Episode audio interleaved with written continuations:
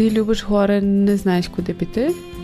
Ти ще ніколи не був у горах і не знаєш, як зробити свій перший похід? Ти мрієш ходити в гори? Тоді послухай Ганна Ванрад подкаст, де я розповідатиму тобі про гори, надихатиму різними локаціями, а також братиму інтерв'ю у інших любителів гір, які будуть ділитися з тобою своїм досвідом. Гайда в гори по пригоди! Привіт! Вітаю тебе на подкасті Ганна Вандат. Ганна ходить в гори, Ганна мандрує, і можна інтерпрувати дуже багато. Сьогодні в мене в гостях Юлія Беркута, це фотографиня, блогерка, мандрівниця, гід та мама. Вітаю тебе! Дуже дякую тобі, що ти погодилась на нашу розмову, і бажаю нам гарної розмови. Дякую, привіт. Привіт, дуже дякую за запрошення. Я дуже завжди рада. Давай почнемо з самого початку. Я думаю, що не всі змогли мали змогу почитати твою біографію, яка в тебе на сайті. Але хто така? Ну, в тебе взагалі-то нікнейм Юлі Берг. Я думаю, що це скорочення від Юлія Беркута. Хто така Юлія Беркута? Коротко. Коротко, я українська мандрівниця, українська travel і пейзажна фотографка, тревел-блогерка, засновниця бренду пригодницького одягу і в майбутньому сподіваюсь гід у своїх авторських турах. Це якщо дуже коротко. Я завжди своїх гостей питаю, звідки з'являється ось ця така жага до мандрів, жага побачити гори, помандрувати. Звідки це з'явилося? Ще з дитинства, чи вже коли була свідомою, повнолітньою в університеті? Так, знаєте, мене якось все так склалось просто по життю. Мене взагалі у першій подорожі брала мама. Мама, можна сказати, показала мені за кордон показала мені інші країни, показала взагалі, що таке подорожувати. Потім ми з мамою подорожували багато на автомобілі, але по Україні. Але це був і Крим, і Одеса, і і Карпати. І було дуже дуже класно. Я першочергово в моїй мандрівки взагалі була концепція автомобільних подорожей. Я взагалі фанат автомобільних мандрівок. Я об'їздила пів Європи, чи там мало не всю Європу на автомобілі. Але, звісно, не до усіх місць можна дістатися машиною, і є сенс подорожувати іноді літаком.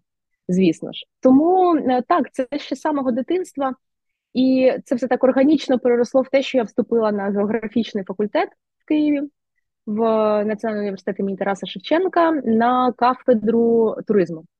І, власне, закінчила магістратуру також у нас в Києві та в Італії за спеціалізацією туризмолог. Тому можна сказати, я зараз і працюю по професії. Тобто ти закінчила географічний факультет і одразу почала працювати? Чи ти спочатку рік?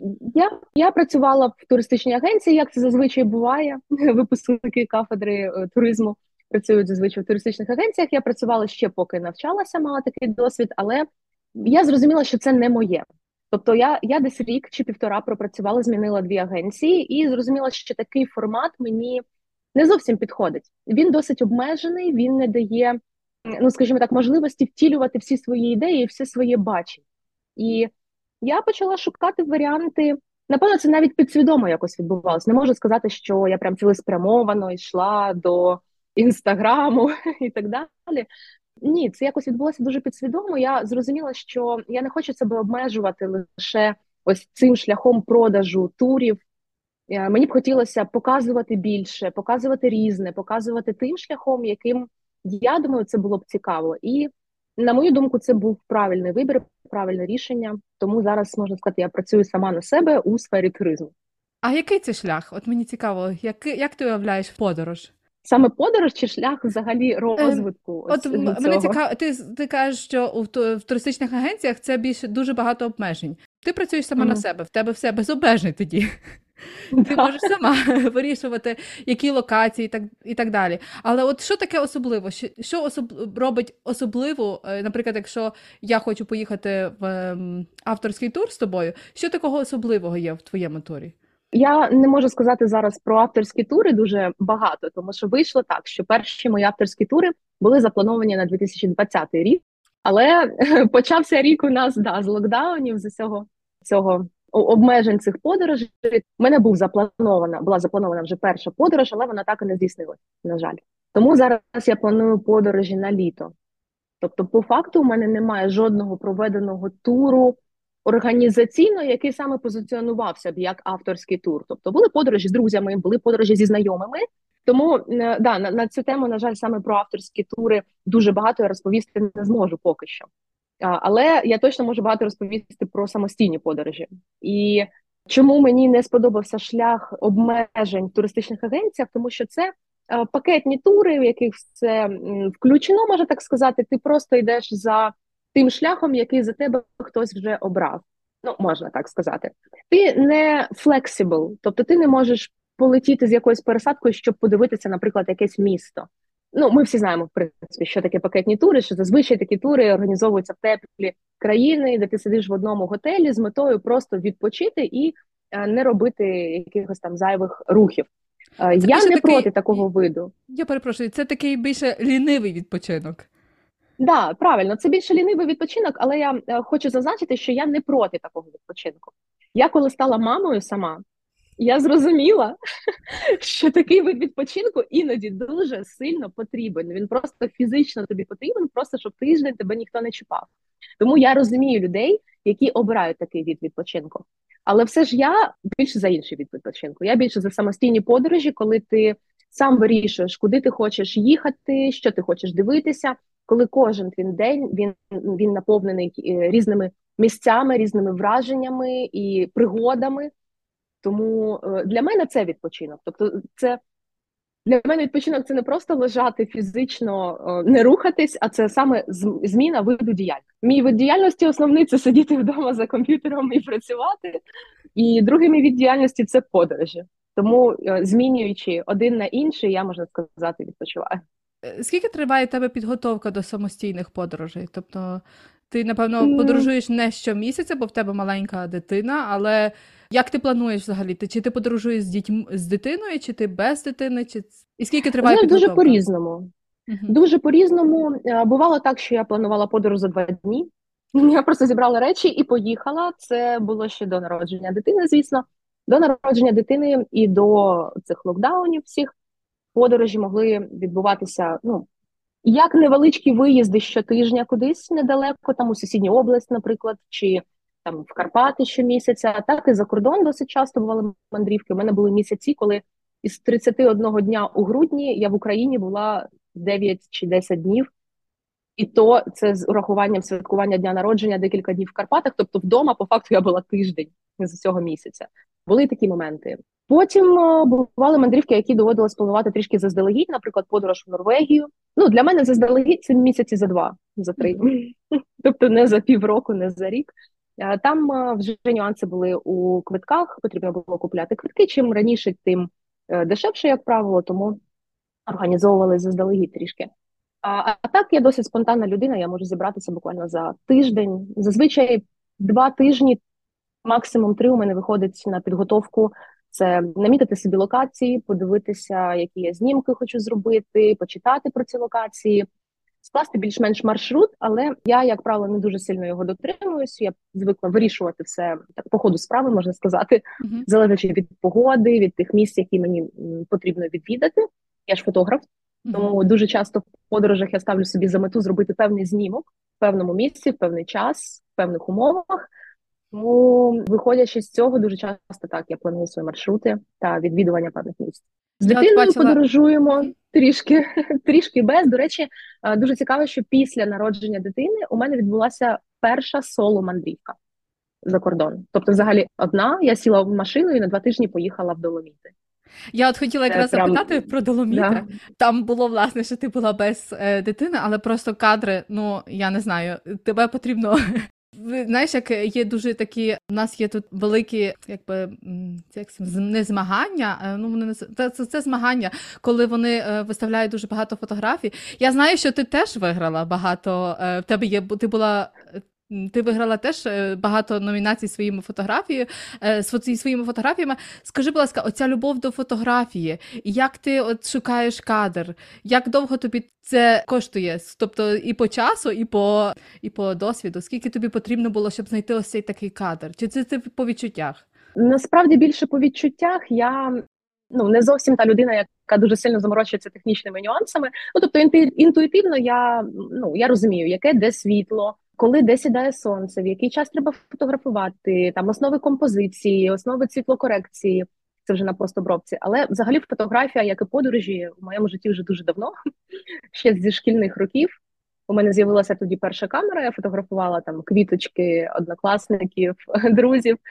Це було так досить на ну простому рівні. Мені просто це подобалося. Це було хобі. Мені дійсно подобалося цим займатися, і я навіть пройшла курси фотографії у нас в Києві.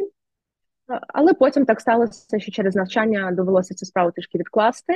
І якось зник інтерес, і так було років, напевно, 4, 4, можливо, навіть не пам'ятаю. І знову цей інтерес мені а, прокинувся вже коли я закінчувала університет, коли з'явилося більше вільного часу, і в той же час з'явилося більше подорожей.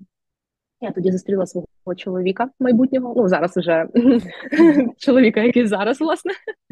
І так вийшло, що ми почали багато подорожувати. Це були в основному мандрівки по містах Європи на декілька днів. Відкривали візи, купляли квиточки, летіли, гуляли містами, повертались назад. І мені захотілося передавати красу цих місць, залишати собі щось на пам'ять. Люди почали запитувати знайомі друзі, а що там, а як там. Я почала відповідати, і власне ну це можна сказати, що так і з'явився мій блог. А потім я ну, почала брати камеру до рук частіше, частіше, частіше. Думала, чому не поєднати? Чому б не робити фотографії красиво з красивих місць і не розповідати про ці місця у себе на сторіночці? Власне, Скільки так і займає тобі часу, блогу. щоб знайти ось цей такий кадр, який яким ти була би задоволена? Безкінечність. Це це буде незрозуміла відповідь, але я зараз поясню. Насправді у мене майже немає тих кадрів, якими я задоволена.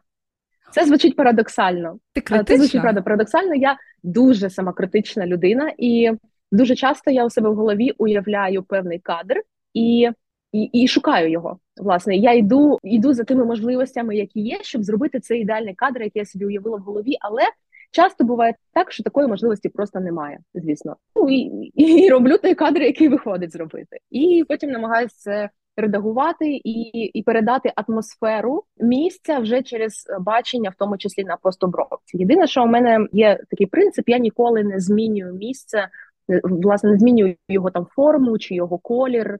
Якщо небо блакитне, то небо блакитне. Якщо трава зелена, то вона зелена, вона не коричнева. Якщо будинок червоний, то він не жовтий. Тобто, в мене є такий принцип. Іноді виходить зробити дійсно гарний кадр майже з першого разу. Іноді шукаєш, шукаєш його і робиш вже так, як робиш. Але навряд чи це хтось може помітити насправді. Це вже такі заморочки особисті. Зрозуміло. Давай повернемось до до мандрів. Скажи, от що або хто можливо тебе надихає мандрувати? Це як стиль життя вже. Тобто, в мене немає якогось там конкретного чи прикладу, чи чи, чи ще чогось, щоб мене можна сказати, прям надихало. Це стиль життя, і я вже так звикла, і я не уявляю, як можна інакше. Для мене це і дозвілля, і хобі, і вже і робота декілька років як. Тому ну я я, я не можу сказати, що прям хтось щось надихає. Просто колись коли настає момент, що я хочу кудись їхати, я тут відкриваю одразу нотатки, починаю записувати собі місця, починаю там дивитися якісь маршрути, і все, я розумію, що треба їхати. Саме так, це від внутрішнього якогось е, такого розуміння, що треба їхати. Ти завжди інтуїтивно е, по почуттях відбираєш, куди тобі мандрувати, чи по фотографіях, чи як ти як ти ем, шукаєш місця? Інтуїтивно по почуттях, наприклад, в Доломіти я поїхала восени, просто тому що там давно не була. І я подивилася на золоту осінь навкруги і думаю, треба їхати. Чому? Я хочу я хочу побачити золоту осінь в Доломітах, треба їхати. От сіла, власне, да, і поїхала. Те ж саме стосується інших країн. Ніколи не буває так, що я ставлю собі прямо за мету е, кудись конкретно приїхати з якоюсь конкретною метою. Зазвичай це просто по відчуттях, що мені подобається, і куди я хочу, і що мені цікаво. А от свої мандри ти фінансуєш через те, що ти, наприклад, робиш кадри для якогось журналу чи для якогось е, видання, чи як фінансується твоя подорож? Це дуже збиткова річ. Бути тревел-блогером це надзвичайно е, збиткові речі. Просто це це можна дійсно сказати, що це хобі, яке просто приносить певні, е, певні фінансові блага, якщо пощастить. Але ні, насправді е, у мене є приклади, у мене є друзі, які заробляють фотографіями на життя, саме пейзажною фотозйомкою, тревел-фотозйомкою. Це не міфи, Це дійсно є такі люди, і е, вони молодці. Я я дуже прям захоплююся такими людьми. Але, скажімо так, це важко. Це роки практики, це роки дуже прискіпливої роботи у певному напрямку, щоб досягти того самого моменту, коли ти став найкращим. Ну а я думаю, що завжди є куди рости, тому завжди хочу рости, рости, рости і розвиватись. І, і е, так е, є заробіток на подорожах, як таких. Є заробіток від фотозйомок, блог, ну, можливо, продажа, в тебе... знімків своїх продуктів. Тобто тут тут дуже багато взаємозв'язаних речей, коли ти ти не просто створюєш власне свій блог там про подорожі, так ти створюєш особистий бренд. Люди тобі довіряють, там рано чи пізно ти можеш це монетизувати. Я довгий час цим не займалася. Мені мені не зовсім було це зрозуміло з одної точки зору, з іншої точки зору мені було ніякого. Я ну скажімо так. Я я чомусь відчувала якусь, ніби це була якась нещирість з людьми, які довіряють моїй думці. Але ось прийняла рішення, що у мене, якщо буде, наприклад, реклама якась у блозі, то вона буде тільки від душі, вона буде тільки чесна, і вона буде виключно а, тих продуктів, які не суперечать моїм власним принципам.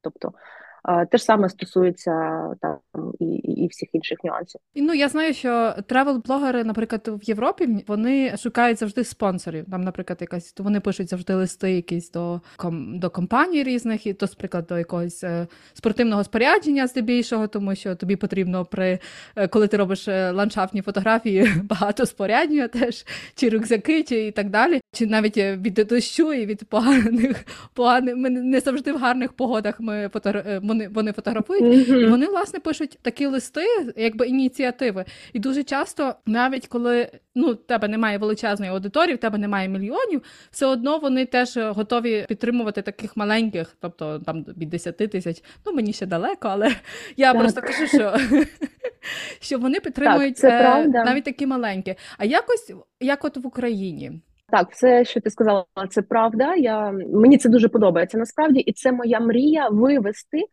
український блогінг у travel ніші, принаймні, я можу говорити тільки за travel нішу, бо інше мені в іншому я не розбираюсь. Це моя мрія вивести саме на такий європейський рівень співпраці. Тому що у нас в Україні, я не знаю, на жаль, чи на щастя, більше орієнтовані на одноразову співпрацю і на моментальні продажі, скажімо так. Можливо, саме по цій причині у нас настільки більш популярні лайфстайл-блогери, ніж е, блогери на більш там серйозні тематики, скажімо, експертні або travel. Travel часто вимагає, ну, по-перше, це і фінансові, якийсь певний фінансовий рівень. Тобто людина, яка не може собі дозволити подорожувати, їй не буде цікаво, тревел-блогера читати зазвичай, скажімо, в більшості, так ну якщо там сумарно брати. Тому це моя мрія. Насправді я б дуже хотіла, щоб у нас в Україні було так само, але мені здається, що іноземні бренди вони ще поки бояться працювати з нами. Ми довгий час для них були, ну скажімо, як це правильно так сказати. Тобто вони більш орієнтовані на європейський ринок, на країни Євросоюзу, де, по-перше, і логістика вона значно простіша, якщо потрібно доставляти якісь продукти. По-друге, у них стратегія і комунікація вона йде в одному напрямку майже в усіх країнах, і вона не відрізняється. Тобто, можна сказати, європейський союз це одна велика держава. Україна Україна вона інша, і я дуже сподіваюся, що це скоро зміниться і що ми станемо ближче до європейського ринку, і європейський ринок стане ближчим до нас, що ми будемо їм зрозуміліші. І коли це станеться, тоді європейські бренди, я думаю, почнуть співпрацювати вже з інфлюенсерами з України. Так, на жаль, у нас таких е, туристичних брендів, там як North Face, наприклад, візьмемо чи Columbia. Columbia дуже активно зараз співпрацює з інфлюенсерами, як з великими, так і з маленькими з Європи. Я просто слідкую за їх сторінкою. Мені цікаво, я надихаюсь насправді і бачу багато інфлюенсерів, на котрих я особисто підписана. Вони з ними співпрацюють. Але я не думаю, що їм зараз ну було б цікаво, на жаль, співпрацювати з інфлюенсерами з України. Плюс ще тема війни вона накладає певні обмеження. Тож я сподіваюся, коли ми переможемо, тоді вони вже на нас можна сказати, так звернуть увагу і зрозуміють, що ми це ще один величезний ринок. Ти зараз останні місяці подорожуєш Україною, і в тебе навіть є вийшов такий гайд е, з 300, здається, 300 хатинок, ні, 300 місць в Україні. 300 жаль, інстаграмних я, місць. Я, я не змогла за кордону його купити. Там не працює ця кнопочка, що можна за кордону оплачувати. Але я хотіла ось запитати е, кілька про туризм, власне, поговорити про туризм в Україні. Я знаю, що ну не все так у нас класно в туризмі в Україні. На що потрібно нам звернути увагу, а що потрібно взяти, що потрібно нам змінити, щоб туризм в Україні, наприклад, функціонував і був успішним? Туризм в Україні це це тема, про яку можна говорити вічно, оскільки я ну не просто тревел-блогер, тревел-фотограф, я ще й за освітою туризмолог.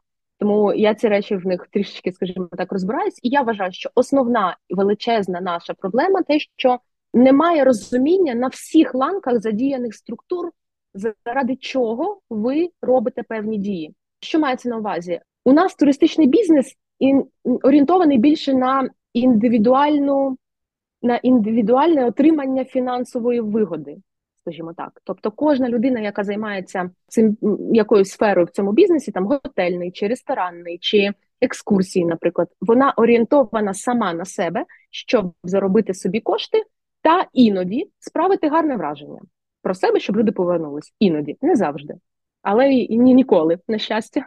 Я думаю, що це погано, тому що немає розуміння у всіх цих е, сферах у кожної людини, яка працює в готелі, е, чи в ресторані, чи в екскурсійній там якісь агенції. Немає розуміння, заради чого ви робите цю справу якось більшої мети, скажімо так. Тобто, і виходить так, що ніби кожен чимось займається, але це все не формує якесь одне уявлення чи про місце, чи про локацію, чи про, наприклад, країну в цілому. Якщо, наприклад, у іноземця запитати, з чим у вас асоціюється Україна раніше був Чорнобиль, зараз буде війна, але жодна людина не згадає, наприклад, окей, якщо запитати, з якою природною локацією у вас асоціюється Україна. Навряд чи хтось з іноземців може уявити собі в голові якусь одну конкретну локацію це більше про брендинг країни, про туристичний брендинг країни. Тобто сфера вона настільки розсортована, настільки і ніби все є, але в той же час це не формує якого, якогось одного уявлення. Я вважаю, що це е, наслідок того, що багато-багато років у нас не займалися туризмом як на державному рівні, на законодавчому рівні, так і Власне, кожен на своєму місці він робив просто щось для себе, але не робив щось для популяризації, наприклад, свого краю чи локації, яка є, чи свого міста. Це величезна величезна проблема. Також проблема, звісно, інфраструктура. Зараз вже стало набагато краще. Раніше у нас е, з дорогами, звісно, будемо про дороги говорити, е, тому що щоб доїхати до якоїсь локації, потрібна дорога. Раніше це була величезна проблема. В деяких місцях це ще залишається величезною проблемою, але на щастя вже стало краще. Це правда. Вже можна більш е, вільно подорожувати. Це вже не займає так багато часу, і ти вже дійсно можеш отримувати задоволення від самого процесу дороги, а не рахувати, оскільки тобі вийде обслуговування автомобілю. Потім ось е, тому інфраструктура як така часто застаріла. Дуже багато речей потребують оновлення. Я не можу сказати, що я з тих людей, хто знаєте, за таку ідеальну організацію, прям щоб біля кожної локації прям було все ідеально, доріжки, розмічені, вказівнички. Ні. Іноді бувають такі місця, де прикольно їх дикість. Тобто ти ти приходиш і ти ніби відірваний зовсім від цивілізації, і це насправді буває класно. Але навіть у цьому випадку потрібно продумувати, де буде смітник. Це така дрібничка, якою буде просто непомітно, але людина вона побачить смітник і викине сміття там чи обгортку від цукерки, чи ще щось вона викине хоча б смітник, а не так, як іноді, на жаль, буває, викидають просто ну, у лісі. Це в тому числі проблема і самих туристів. Не всі люди, на жаль, е, розуміють е, потенціал наш туристичний і не розуміють важливість його збереження. На жаль, це да, не можна також виключати таку проблему. Що ще застарілість думки стосовно туризму у нас в Україні. Я ну це це йде як зверху від міністерств, так воно по по всіх ланках районних адміністраціях, державних і так далі. Воно все розгалуджується. Я чому так багато говорю про державні якісь структури, тому що ну саме вони в більшості регулюють це все. У нас немає ще там так, щоб приватний підприємець займався розвитком регіону, чи приватний підприємець викупив цілий замок, відреставрував і почав продавати квитки на вхід. Наприклад, хоча це я думаю, було б прикольно.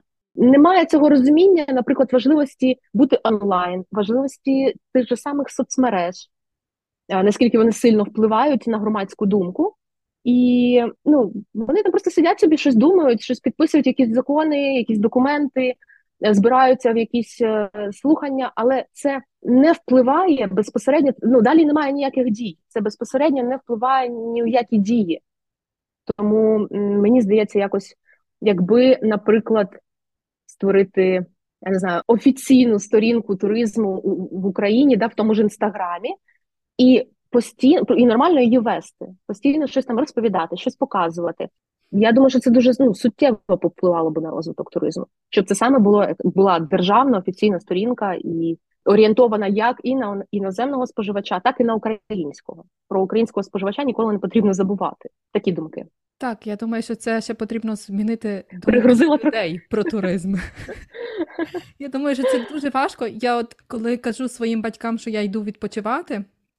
То мої батьки цього не можуть зрозуміти. Як відпочивати? Ти або відпочиваєш на городі, на дачі, або просто так відпочивати, кудись їхати і дивитися на на якісь ландшафти. Вони цього ще не знають. Ну добре, це є вже досить така повнолітня, як би сказати, генера... Е, мої батьки є вже і досить старшими.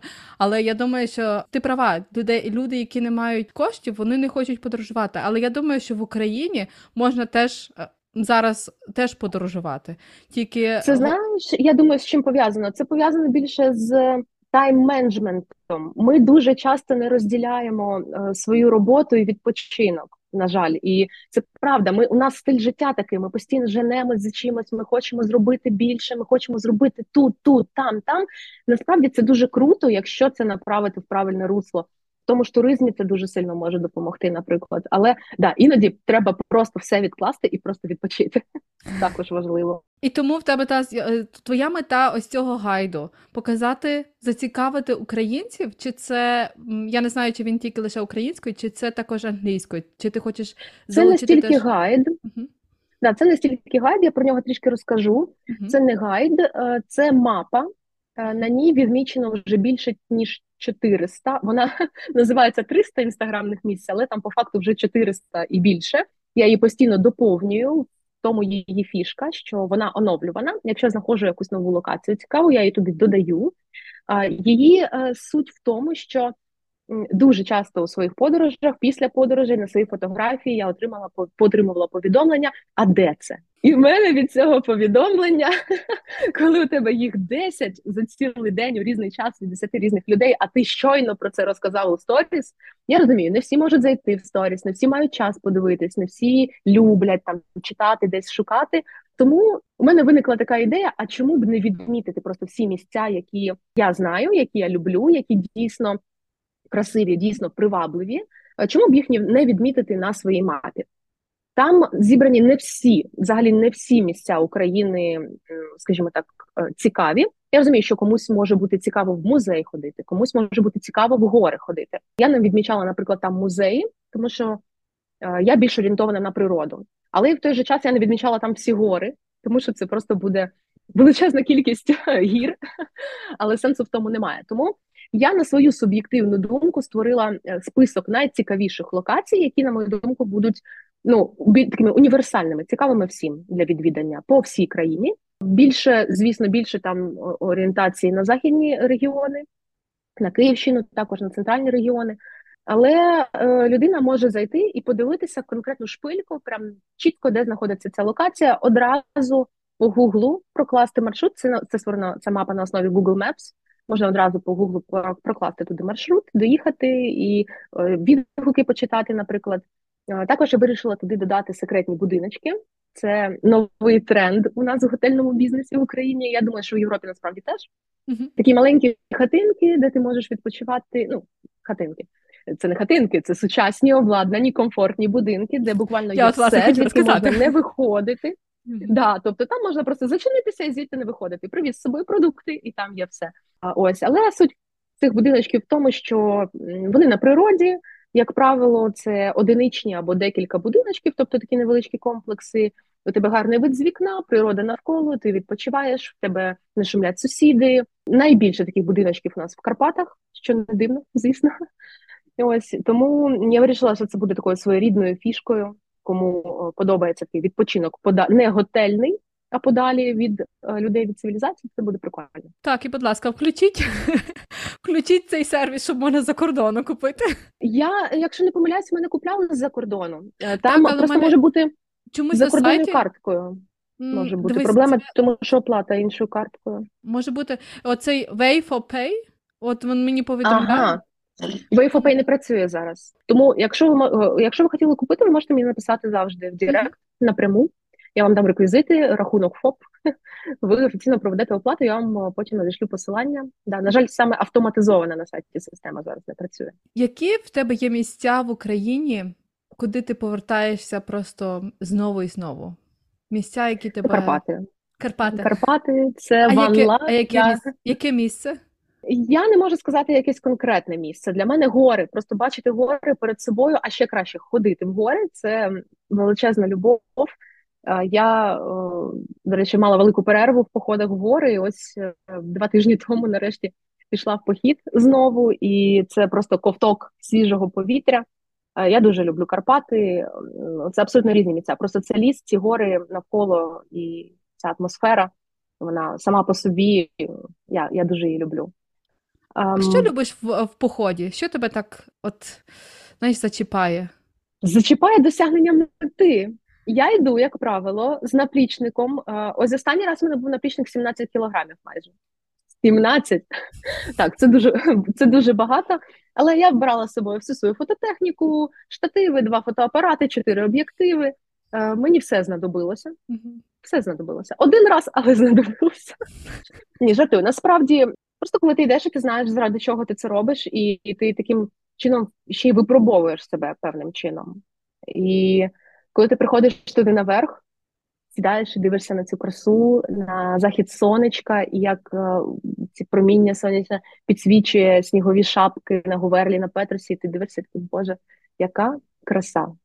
І ти розумієш, що ось ну, ти тут, і і вони тут, і гори, ти, і це єднання. Дуже важко. Дуже важко передати. Насправді мені подобається сам сам стиль ну, сам стиль цього життя, цих походів. Це ну, трішки інше. Я людина, яка живе біля великого міста. Щодня машини, будинки, рух цей весь, і коли ти вириваєшся на природу, і коли у тебе є е, одна єдина справа дійти до вершини.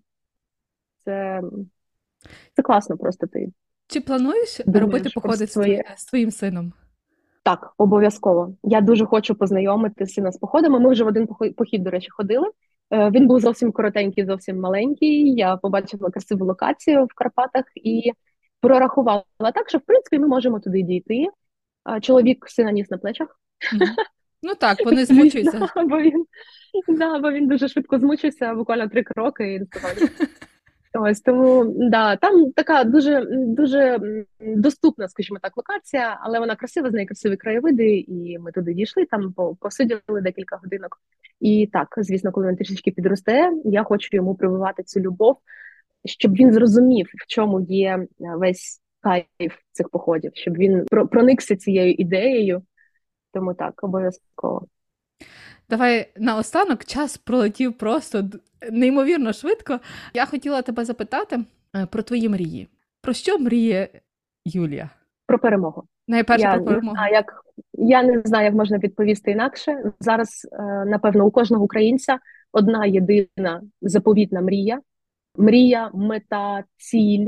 Просто всі всі слова, які можна взяти і, і засунути в цей сенс перемога тому що від нашої перемоги залежить це наше майбутнє, все наше життя, і більше більше всі інші мрії відходять, скажімо так, на другий план. Тому так, мріємо про перемогу.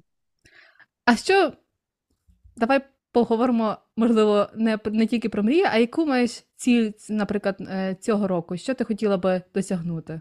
Буквально нещодавно подумала, я ніколи не планую прям так якихось цілей, знаєш, тому що то як в кінці року пишеш собі список, що я маю зробити наступного року, якісь плани, то як напишеш список, нічого не здійсниться. А як не будеш нічого очікувати, все навпаки буде дуже круто. Але буквально нещодавно подумала, що а, я хочу зняти на відео північне сяйво. От у мене є фотографії північного сяйва, я їх я його бачила, але я його не зняла на відео жодного разу. Тому можна сказати, я собі ставлю таку невеличку мету поїхати туди, де відбувається північне сяйво, тоді, коли воно відбувається, і зняти його на відео. Це така зняти невеличка на відео... мета. Угу. Ти хочеш зняти на відео для іноземців, чи ти. Бо я знаю, що ти розпочала um... робити свій YouTube канал власне для іноземців. Твоя ціль показати іноземцям Україну. Він тебе англомовний. Чи отримуєш фідбек, і е, які плани, можливо, на на твій Ютуб? Так, я зробила Ютуб канал англійською. Мені прийшла така думка, тому що знову ж таки повертаючись до питання, що іноземці знають про Україну, і я вирішила просто на власному прикладі, просто дівчини, яка живе просто в Україні і захоплюється фотографією, фотозйомкою, яка має змогу подорожувати трішки Україною, показати, яка наша країна є насправді. Я не ставила мету якось заглиблюватись там в культурні якісь моменти, чи робити з цього тревел-блог. Навпаки, у мене більше інстаграм орієнтований на travel, і він такий, ну я скажу так, він універсальний. Він не про подорожі Україною, про подорожі світом, але в інстаграмі моя цільова аудиторія це українці. На Ютубі я вирішила зробити інакше, щоб моя цільова аудиторія були іноземці, і знімати саме про Україну. Тобто, із подорожі за кордон я не буду нічого, можливо, там якісь буквально декілька хвилин, але я не буду е, орієнтуватися саме е, знімати на Ютуб з-за кордону, оскільки мені б хотілося, щоб іноземці саме про Україну дізнавалися трішки більше, і саме у форматі такого лайфстайлу, е, тобто, ну як ми живемо, чим ми займаємося, яка у нас природа, що ми робимо щодня, які у нас думки, тобто, ну такі речі які не будуть сильно перевантажувати а, і не будуть вже там дуже дуже специфічними експертними, скажімо так. Тобто, це не це не блог про культуру чи про а, подорожі саме Україною, а щось таке лайтове, lifestyle. А, з приводу фідбеку, так потроху потроху є фідбек. Мені це завжди дуже приємно, але скажу чесно, я не дуже не дуже тою сильно і займаюся цим каналом. Тому що дуже складно, насправді дуже складно поєднувати і материнство, і подорожі, і основну роботу, і фотографію. Я та людина, яка постійно десь розвивається, постійно щось читає нове, постійно навчається. Це все потребує багато часу. І ще, скажімо так, одна робота, яка потребує дуже багато часу, це Ютуб, це і зйомка, і монтаж, і е, ідеї, якісь озвучка, і е, начитування іноді не з першого дублю щось англійською. Я все роблю сама взагалі абсолютно все. Від ідеї до текстів, до зйомок, до монтажу я всім займаюся абсолютно одна. Тому, Інстаграм також? Так, я все роблю сама. Да, Тому це дуже так багато сил, багато часу. Тому я намагаюся так якось і тут, і там, і і щоб все вести потихеньку і нічого не закинути. Але так, Ютуб поки що не дуже прям в пріоритеті. Але я, дорогі слухачі, дам вам е, лінк на Ютуб. Він дуже прикольний. Мені е, мені подобається атмосфера відео. Знаєш, така. Дякую.